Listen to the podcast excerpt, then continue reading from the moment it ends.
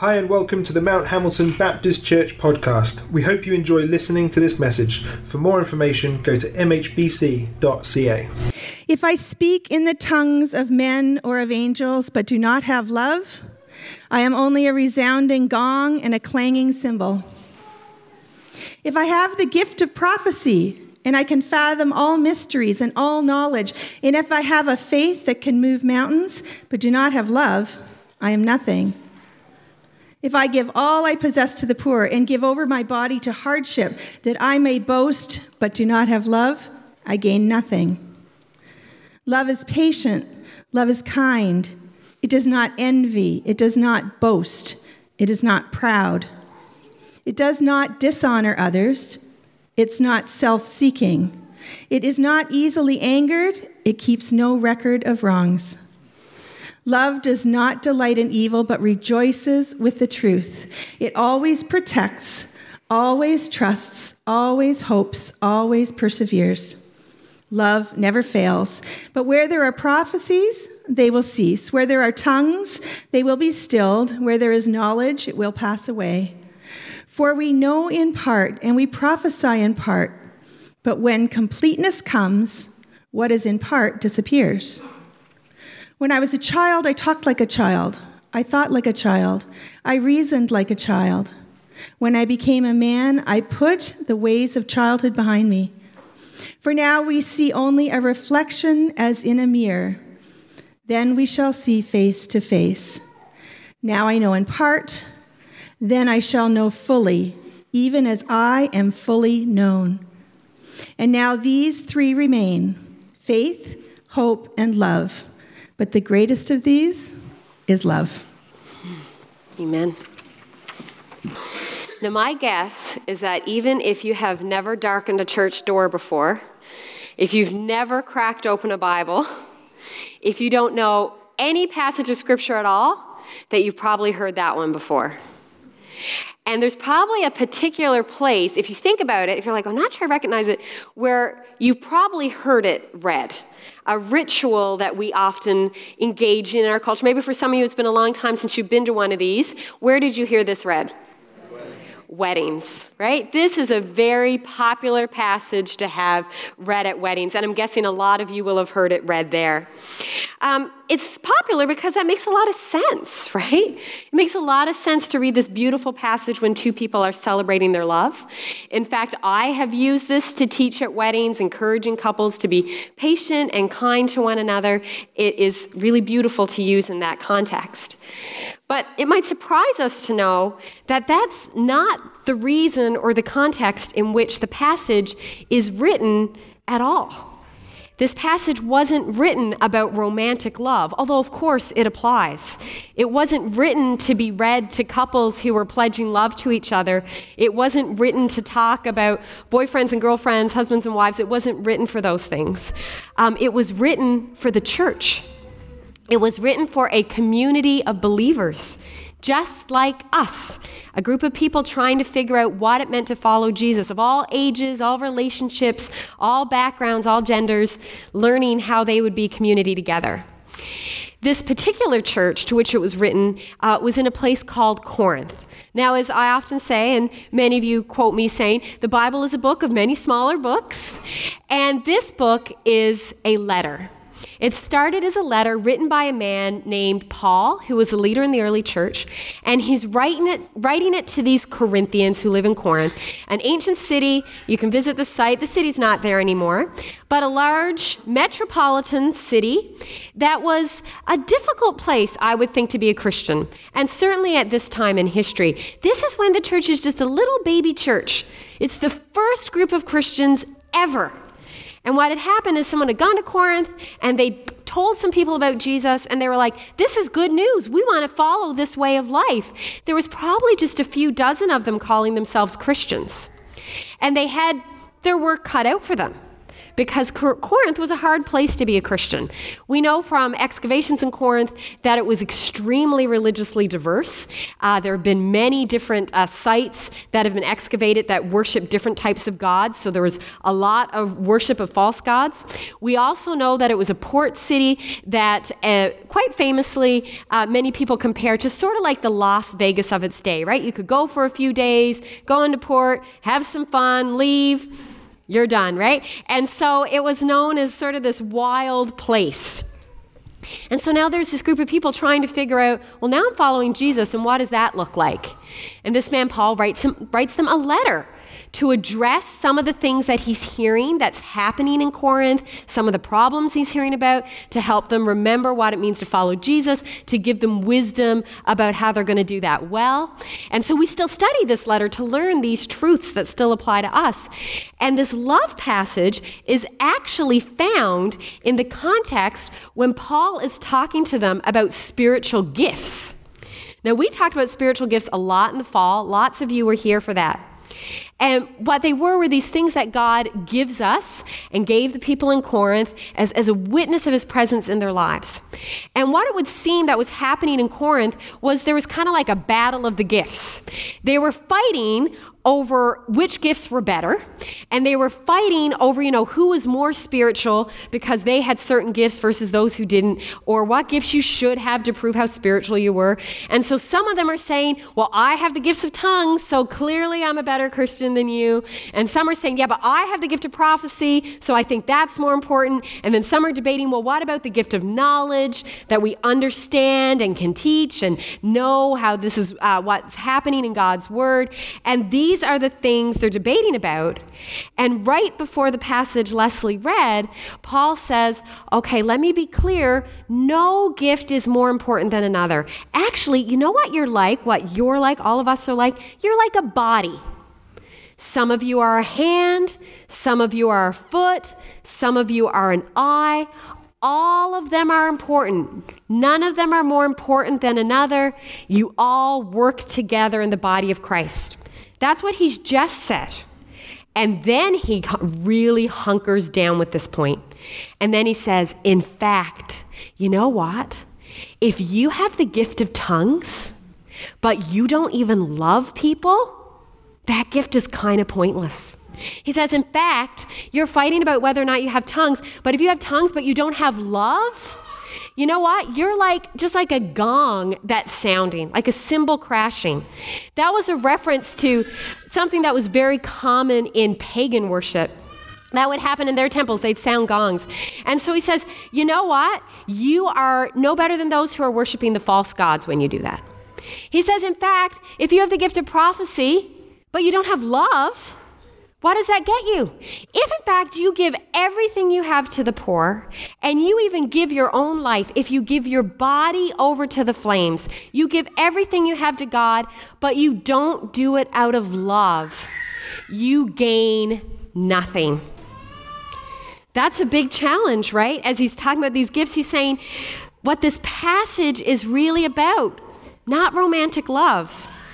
It's about how it doesn't matter how religious you are or how good you are if you don't have love. That your spiritual actions, even the most impressive, are meaningless if your love isn't the basis of those things. He's saying love is the foundation on which your church should be built. That's what he's saying to the Corinthians. You should start with love. Love needs to be the basis that it all comes from. And if you don't have that, you're missing something really important. It's interesting when you're talking about how uh, noise in the background, right? Like if you don't have love, and then there's like a whole lot of noise that you have to hear from. So, excellent sermon illustration, Maisie. Thank you.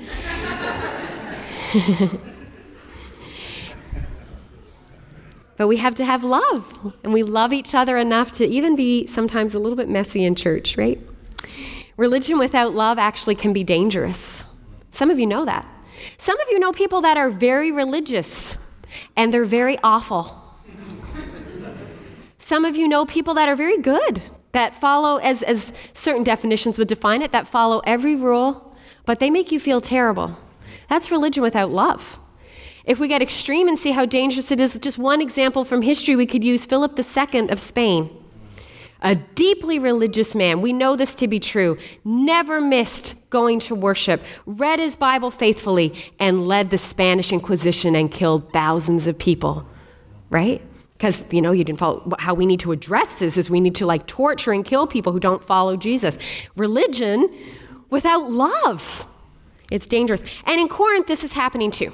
So he's saying, you know, we know you're learning here, but there's some stuff that you're struggling with, and they're having lots of issues. One of their issues, he says, is you need to stop suing each other. They're taking each other to court all the time. He says, You're Christians now. Sit down and talk about talk it out. He says that they're quarreling and they're jealous of each other. And of course, they're fighting about who's more gifted and more spiritual and who's a better Christian. And he says to them again, You need to start with love with loving each other. And today, you know what? We, we can sound like the Corinthians. And we could also say, well, you know, look at us.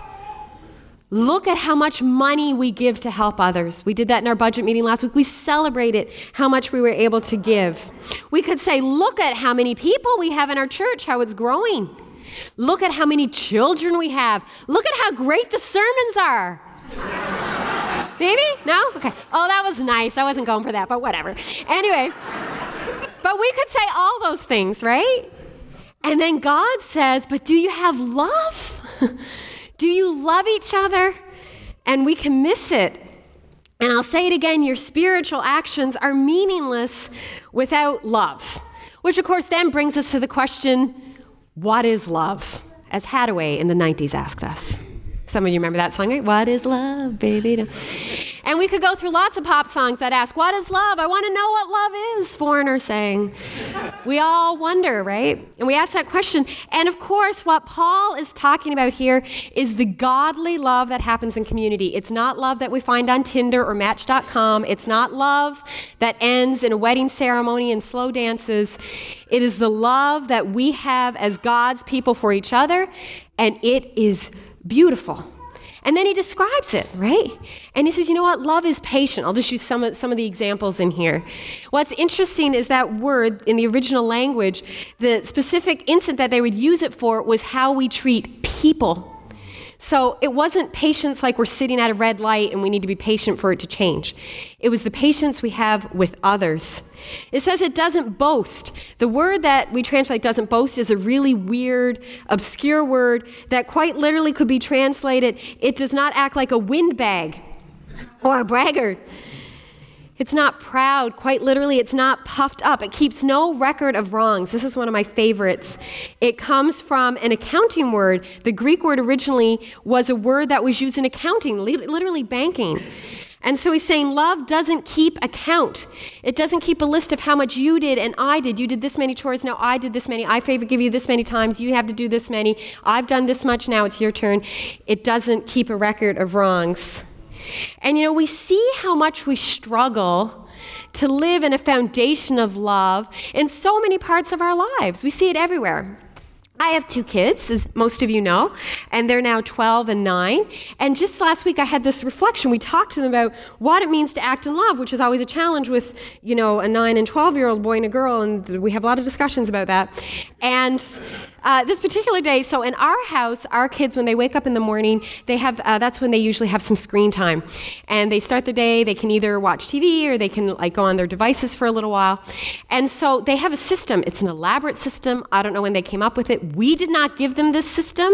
They have a schedule of who gets the TV each day, like who gets to pick what they're watching for that half an hour or so. And so uh, a couple weeks ago, uh, my daughter had a sleepover, so she wasn't going to be there in the morning. And then my son was like, "Yeah, like I don't know what I'm going to do tomorrow morning." I was like, "Well, like you could watch TV." He's like, "No, like I'm not allowed because it's not my morning." and I was like, Lucy's not here. She's at a sleepover. And Lucy's like, Yeah, that's right. It's not his morning. He's not allowed to watch. And so we're just sitting, I'm like, this is the most illogical thing I've ever heard. It was a long discussion where they're like, Mom, and part of me wants to be like, all right then, like you figured this out. But we pause to have this discussion. That's what we do, right? We put rules around things, and we don't just do it when we're 9 and 12. And we had this discussion about, well, what does it mean to love your brother? really, that takes some reflection, right? You know? It, does, it means we don't keep a record, we don't keep a count, we're not self seeking, and we find it hard. We find it hard in churches too. Sometimes we really want to keep account.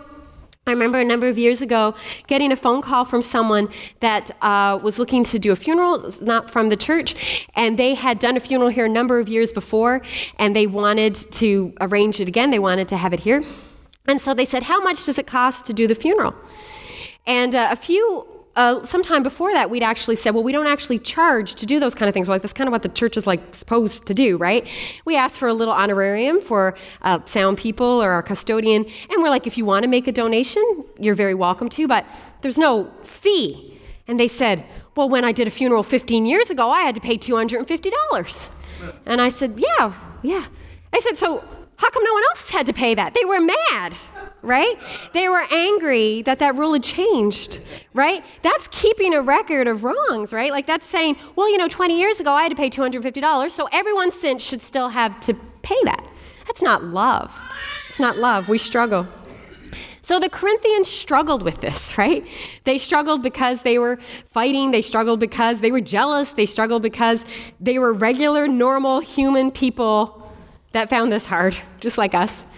And then Paul uses an example, and he says, You know what it's like, actually? It's like um, our desire to look at ourselves and see these things in ourselves, right? You want to look at yourself and prove how good a Christian you are. Be like, Look at me, I speak in tongues. Look at me, I have this certain gift. I'm such a good Christian. He says, But you know, when we look at ourselves, we see a poor reflection as if in a mirror.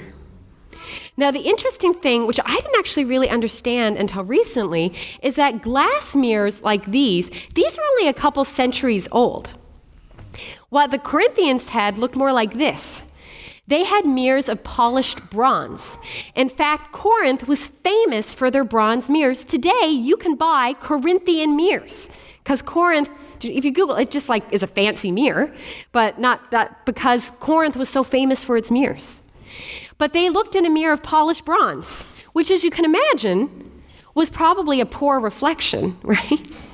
So he says, when you look at yourselves to see God, you know what you see? You see a poor reflection. You don't see fully who you are. And so I think about this and how often I feel this in my own life, right? And I look in this mirror, and so often, woo, I want to look at myself to see love. And I want to look and I want to see God in me. But I see the same things, right? And I think, oh, love doesn't envy. And I see the ways that I can look at others and say, oh, I wish I had that. That'd be nice. Uh, love is patient.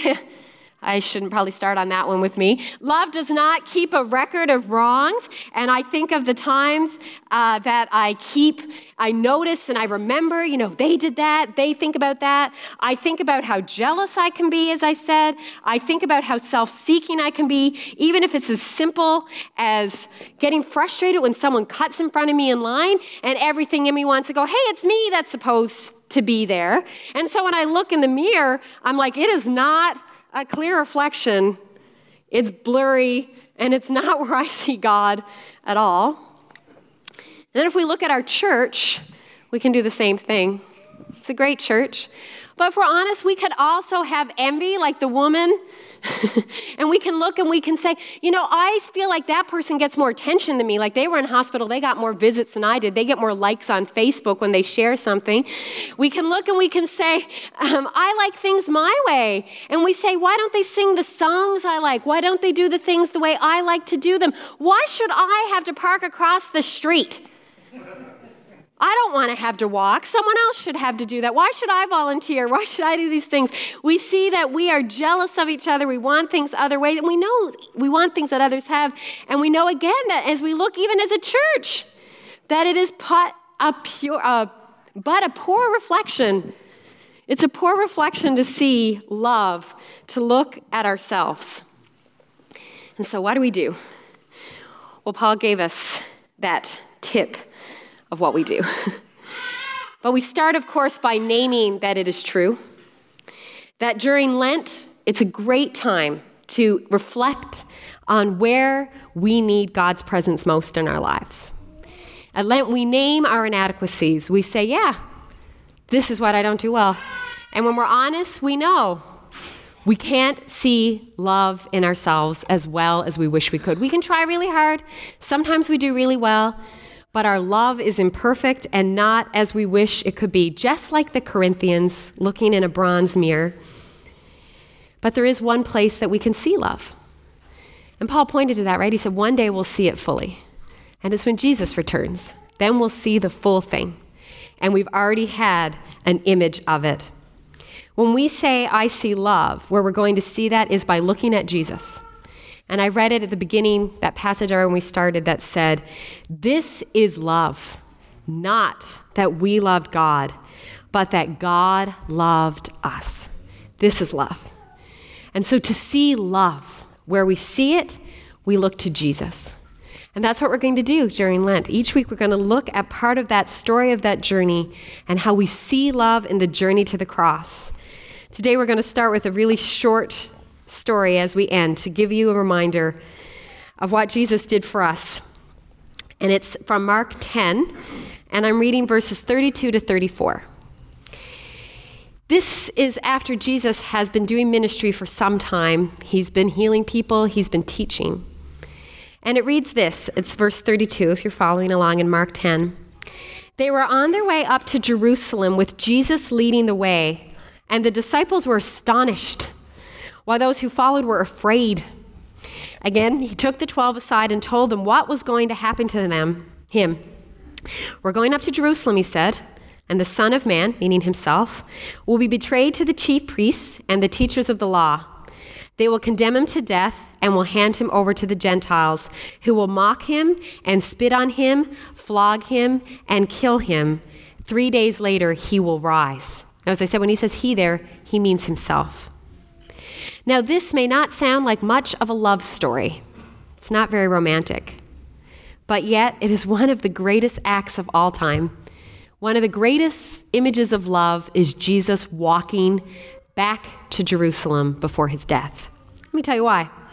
Jesus had avoided Jerusalem for a long time. This was their capital city, but it was also the religious epicenter. It was where the temple was, it was where the religious leaders wa- were, the chief priests. Um, and at that time, the religious law had great authority. And so they could be, he could be brought up on charges by the religious authorities, by people that accuse, would, could accuse him of heresy and blasphemy, and they could demand his death. And so, up to this point, he's up, you know, for some time before this, he stayed out of Jerusalem. And likely his followers assumed he was doing that to avoid getting himself killed or at least charged and put in jail. But now they're walking to Jerusalem. And his and it says, I love these two words. It says, those his disciples were astonished they're like, why are we doing this? and those following are afraid. They're afraid. Because really, this was the equivalent of a wanted criminal stepping into police headquarters with, his, with their wanted poster all around, right? Why would you do that? Especially when you know you're innocent. And so, as he says this, what's interesting is Jesus takes them aside, right? They're scared and they're astonished. And he doesn't go, listen, it's going to be okay. He says, listen, here's what's going to happen. I'm going to be betrayed. They're going to hand me to the Gentiles. I'm going to be crucified, spit on, flogged, and then I'm going to die. Right? Our eyes, they always seem to miss that part. And we might ask them, why would he do this? Why would he go to Jerusalem? He could have stayed out of Jerusalem. He could have stayed where he was safe. He could have stayed where the people with that power were not. This isn't a place where they could send SWAT cars out to like go through the counties and find him. He could have stayed where it was safe for the rest of his life. But instead, he goes back to Jerusalem to meet this end. Why would he do it? The answer is love. As I said, this is a love story and perhaps you see the love of Jesus in this moment. Do you see it? Do you see how Jesus is everything that the Corinthian passage describes? How patient he is. Guys, like he's explained this to disciples several times already. And he still has to take them aside and patiently describes it again. He is kind. He's about to show the greatest act of kindness in humanity. He is not puffed up, he does not boast, He doesn't say, Let me tell you why I'm going to Jerusalem. I have this great, impressive thing to do. He says, I'm going to Jerusalem to die. He does not put himself first. He is not self seeking. With every step, he is putting others before himself, giving all of himself away with a love that protects and trusts and perseveres and will not fail. This is love. Not that we love Jesus, but that Jesus loved us and gave himself as an atoning sacrifice for our sins. So today and in this Lenten season, we will name that to look at ourselves is to see but a, pure, a poor reflection of what love is. But we are naming where we can look. We can look to Jesus. When we look to Jesus, we will see love. The love that we don't have of our own, but we have through him. We want to see, we can't always see clearly, but when we look to Jesus, that's where we see the love we long to see. We're going to take a few moments to pray together. We're going to do this each week. And I'm going to invite you to just quietly, um, in this moment, we know it's not going to be perfectly quiet, to reflect on what it means to be loved by God. Pause and picture God's love for you. Just like Leslie had that image of Zacchaeus as image as Zacchaeus seeing Jesus. Close your eyes. Picture Jesus looking at you with deep love.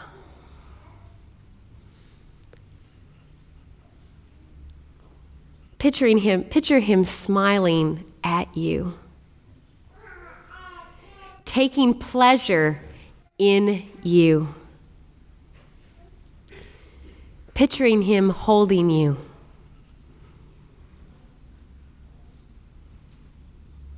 Picture the moments that you are panicked and distraught and wailing and crying, being rocked and hugged and loved by a God who loves you deeply until you are calm.